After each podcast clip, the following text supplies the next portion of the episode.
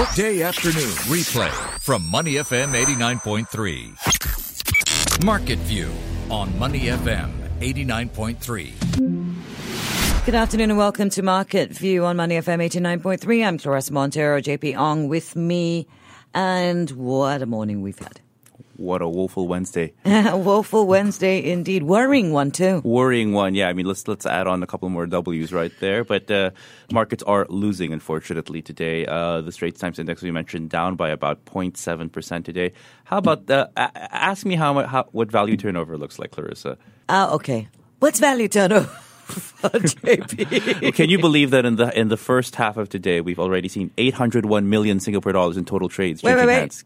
Let me guess. Mostly sell off. mostly selling. I mean, you've seen the Straits Times index down by about uh, 21 points, and uh, the losers trumping the gainers on the tally board today. 300 stocks in the red. 300 stocks, REITs and trusts, that is.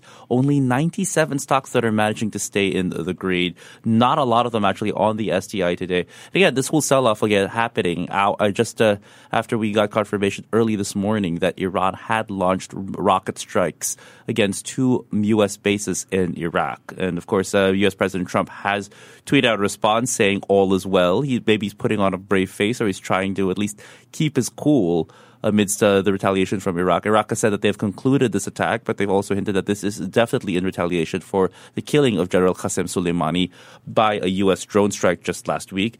And again, this is sending a lot of markets across the region uh, down. You, you take a look at the Nikkei 225 in the red by about 1.5%. ASX 200, despite the fact that you see a lot of oil oil producers and gold miners there. They're also in the red by about eight points. Shanghai and Shenzhen also trading lower. The Hang Seng down by 251 points. The Korean Kospi trading about 0.7% in the red. Look, now let's not mince words. Uh, equities are all selling off at the moment. They're all flocking to some of these risk, uh, some of these safe haven assets. Not so much currency safe havens like the Swiss franc, which uh, did rise earlier today against the U.S. dollar, but has pared back a little bit. So is the Japanese yen. They have they did weaken, but are now stabilizing at about strengthened that is, but stabilizing about 108 spot 34 against the U.S. dollar. So it's more it's more propping up gold, which at one point today actually hit 1,600 dollars a troy ounce. Uh, that's a milestone. It's come down a little bit from that, but still 1,000. $593 a troy ounce. And uh, and really, I mean, crude prices back on, on the rise once again. Brent crude uh, almost at uh, above 69. US, yeah. Well, it's about 69 spot, $69.21 a barrel, but it's there's been a lot of volatility in the oil markets again. And no surprises because we know Iran also one of the five largest producers of oil in the entire world. So this is the picture we're seeing at the moment. Brent crude WTI all gaining at the moment. It's a similar picture as we've seen on on from last Monday. A number of uh, equity analysts and strategists have mentioned that again these might be knee jerk reactions, Sure. but can you really call it a knee jerk reaction when you've had attacks on both sides of uh, of this brewing conflict or brewing tension between the U.S. and Iran, all in the span of the last five days? Is it still considered a knee jerk reaction? Well, we'll have to pose that question to some other strategists later on. And the Americans haven't uh, responded yet. They have not responded yet. They say they are assessing the damage that's been caused out there. Um, and uh, mind you, this isn't the only news coming out of the out of the region. Also, uh, a Boeing 737 run by Ukrainian International Airlines also crashing recently. Some estimates have it at 180 people. Uh, flight uh, passengers and crew going down with it. Boeing said they're still gathering information about this. What I can say is that this is not involving the 737 MAX because if you go according to the uh, the website of the of uh, of the Ukrainian International Airlines, they actually uh, said that uh, they actually don't have any 737 Maxes. What they do have are 24 737 800s and also four 737 900s. So it could be one of these two NG planes Right. or 737s that they have at the moment, but it's not the 737 MAX. We don't know if it's for technical reasons. And we don't, or we, we don't know if maybe they were also, maybe they got caught in the crossfire based on the, on the attack also.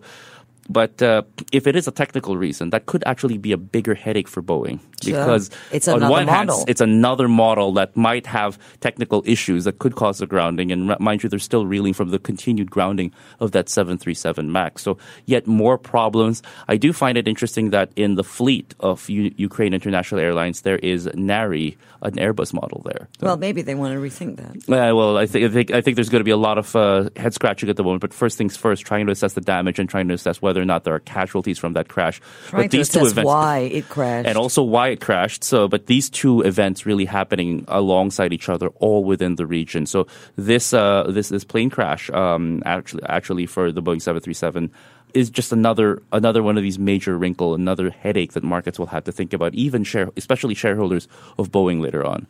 Okay, so now I'm taking my memory back all the way to the first Gulf War. Yes. Um, I happened to be in the air flying over that airspace before they started diverting planes. oh, I was in the fifth grade. I hate you. I was not.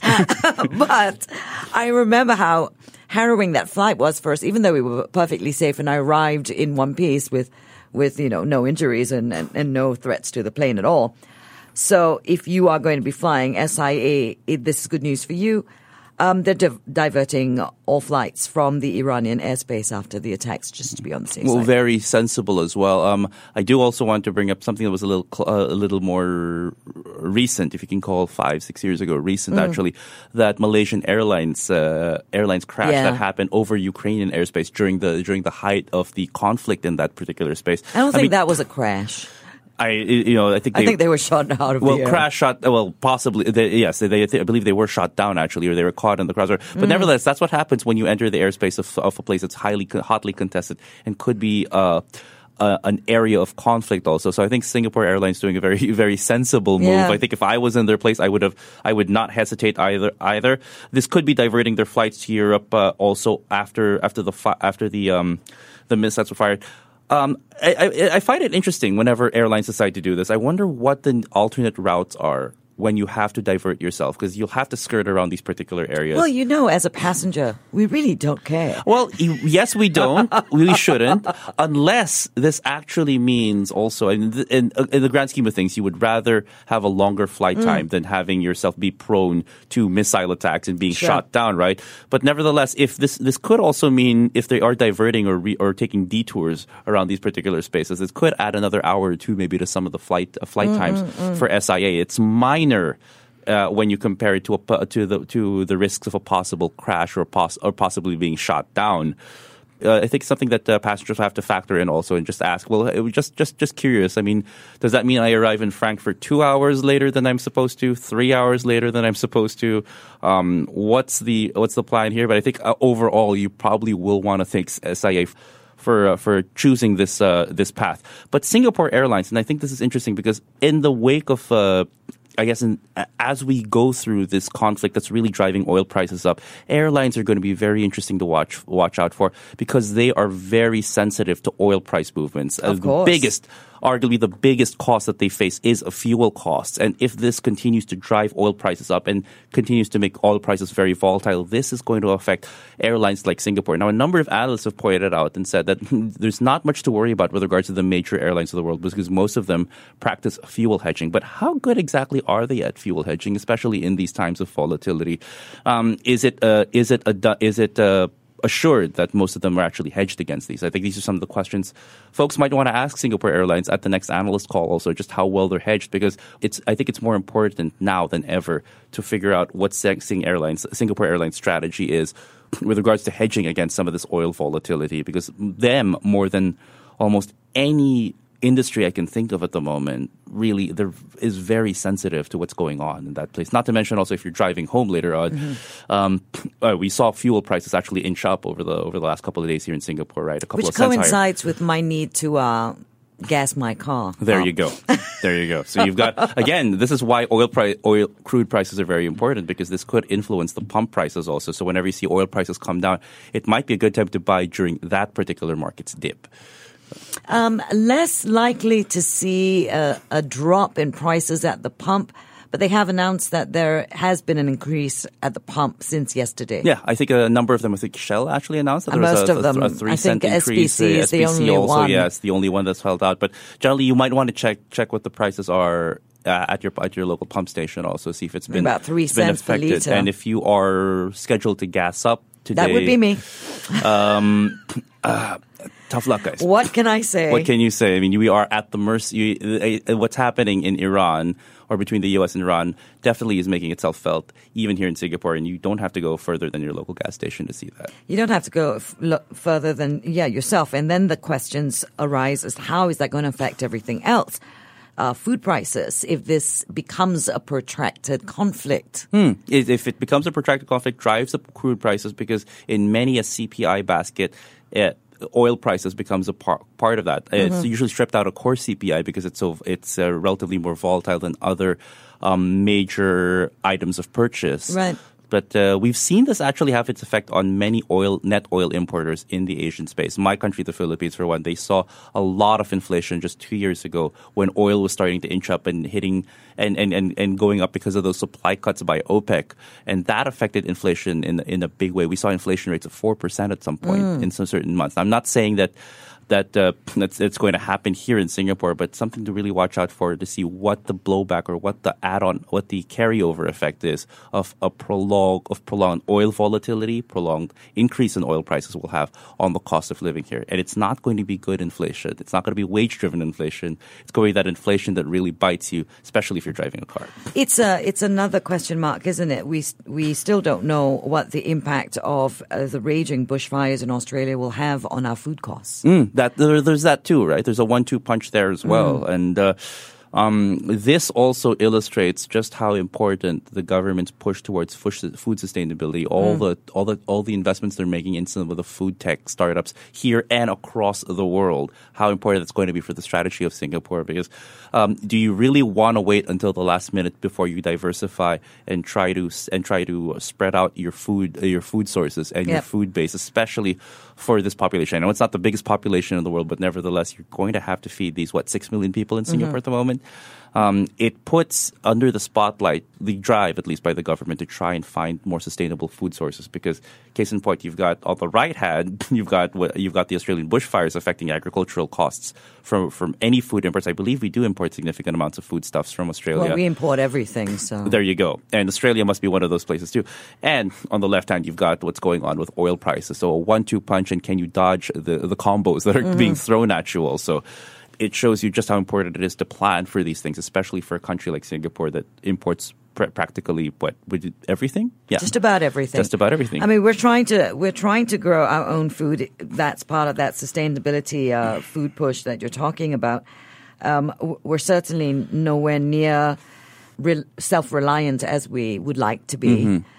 So yes, a lot of it is coming from overseas, There from you go. from everywhere in the world. Everything from our meats to our vegetables to our fruit and to that's our got eggs. and that's got to hop onto a ship or a plane to get here Mm-hmm. also and oh and there you go another sector that might be worth watching out for the oil and gas sector what it's going to do to gas rig orders especially oil and gas rig orders um, Rex International they are pursuing certain contracts in oil fields in Oman now Oman from last I checked not exactly not that far away actually from Iran or some of these conflict spots also. How is this going to affect what happens there? I was speaking to the head of research at Kas- Kasikorn Bank in Thailand for across the ASEAN today, Kobsidthi Silpachai, and he was saying that uh, the real flashpoint here is if tensions escalate and Iran decides to close off the Strait of Hormuz, which is one of those big through points for Yeah. oil shipments, that could really put uh, that could that could be one of the knockout punches or the uppercuts on crude prices and send it rising even further and create more flashpoints, not just between Iran and the U.S., but also among its other neighbors and also some of its co-members in OPEC. Because as we know, a lot of these neighbors that they have, they're all together in OPEC trying to hold on to these supply cuts. And if Iran does this, they might look at them and say, "Go, bro, what, what's going on, right? exactly. So, um, yeah, so there's, so much to take into account. I'm There is actually, a lot of uncertainty today. Okay, so we've we've got uh, value turnover very very high at this point. Most of it's sell off action. yes. I we are clearly going to cross the billion dollar mark. if not in the next hour, in the next two, for Right. sure. Yeah. And uh, by the way, just checking on Singapore Airlines now, they're down by about 1.1 percent. Feeling that pinch, definitely. Just be glad that if you're if you're heading to Europe, you're probably not going to be passing over any of these conflict spots. Um, but what's it going to do to your travel time, and more importantly, what is it going to do to fares, airline fares, moving forward, or even their ability to manage their costs again? Just just a quick return to Singapore Airlines today. All right. So before I let you go, um, is there anything going on that doesn't involve the uh, heightening tensions in the Middle East or the Australian bushfire. Yes, there is the race for the digibank licenses. Yes, well, I think the race for the digital bank licenses. We'll be talking to uh, Vasu Menon later on. Mm-hmm. He's going to be coming in live at five forty to talk to us about what's going on with regards to. Uh, what's with regards to the escalating tensions between the U.S. and Iran, and some have actually said that uh, basically these rocket attacks on U.S. bases is a declaration of war by Tehran already. You can say it's any it's in everything but the writing at the moment. So we'll have to talk to him about that. But we'll also be touching on the digital bank race. Why so many players from all these distinct I guess sectors are getting involved. Sheng Siong and Razer. Have you ever th- thought of a more odd tag team to go after one of these full uh, full bank licenses. Um, Grab and Singtel makes a little bit more sense, but you've got the like even interest from China coming in. You've got the likes of uh, of iFast, um, the Singapore Business Federation racing for these. Um, in spite of all of this, CGS-CIMB today has said that they are still overweight the banks now. Their counterpart Jefferies has said this could erode the asset bases by three to five percent. But they've said, but uh, CGS-CIMB says that the banks are still going to be able to weather the storm because of the strong balance sheets. Yes, the balance, the asset bases will get eroded, but not enough to actually to actually make them wobbly. And according to the folks over at CGS-CIMB, they still have DBS as their top pick. Um, DBS and UOB both have an ad call rating and OCBC at the moment at a hold. So, so, but but overall, the picture is still towards the upside for the banks. They still believe that the banks will be able to weather the storm. Mm-hmm. Or maybe it's just that digital banking aside, maybe there's room for everybody at the moment. Actually, I'm not, I'm not shocked or surprised that companies are, are looking at diversifying. I mean, look, we go back what must be now 20 plus years ago. Yeo Singh, which is a public listed company back then made soft drinks. That's what they were known for, soft drinks and canned foods. But the reason they were ripe for takeover was not because of that business, but because they had huge land banks. Yes. And they were eventually bought by a developer. Yes. So, you know, they had already been diversifying quietly into property ownership, just holding on to it because they saw the value. Yeah, and, again, and SPH is doing that now. Well, the, well, that, that that's the thing too, right? Um, uh, regardless of what business you are, regardless of what the time is, diversification is always going to uh, mm-hmm. serve you well there is always a case to be made that maybe a company might be stretching itself too thin by going to too many areas or too many a- sure. assets. But if you're able to go, at least uh, spread yourselves out and at least have four legs to your stool, right, to your chair or your table, um, you'll probably be in better stead. And I think, especially what's going on right now, as we've as we've highlighted, diversification could be very key. Trying to make sure that your portfolios are defended and also making sure that you enter at the right times for the market. Some some analysts are saying, hey, you know what? You just have to buy at the dips and wait for markets to come back up. Um, that's great, all and good, but uh, remember, it's going to be a very volatile next couple of days. It's going to be a very volatile 2020 by go. the looks of it. Exactly. All right, this has been Market View on Money FM 89.3. JP Ong will be back at 4 p.m. on prime time to bring you the very latest business, finance, and market news then. But in the meantime, we'll be keeping our eye on all the leading news stories. So stay with us. Before acting on the information on Money FM, please consider if it's suitable for your own investment objectives, financial situation, and risk tolerance. To listen to more great interviews, download our podcasts at moneyfm893.sg or download the SPH radio app available on Google Play or the App Store.